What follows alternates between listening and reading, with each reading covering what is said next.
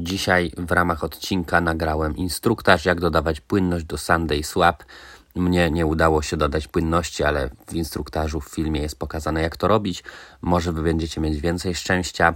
Wiemy, że blockchain Cardano jest w tym momencie pod mocnym ostrzałem. Jest, można powiedzieć, przeciążony, a nie jest jeszcze zdolny się skalować mm, do takiej ilości transakcji. Jak widzimy, skalowanie jest przed nami. W każdym razie e, zapraszam do obejrzenia tego instruktażu, no i do dołączenia do naszej grupy na Telegramie, Discordzie i podzielenia się swoim doświadczeniem.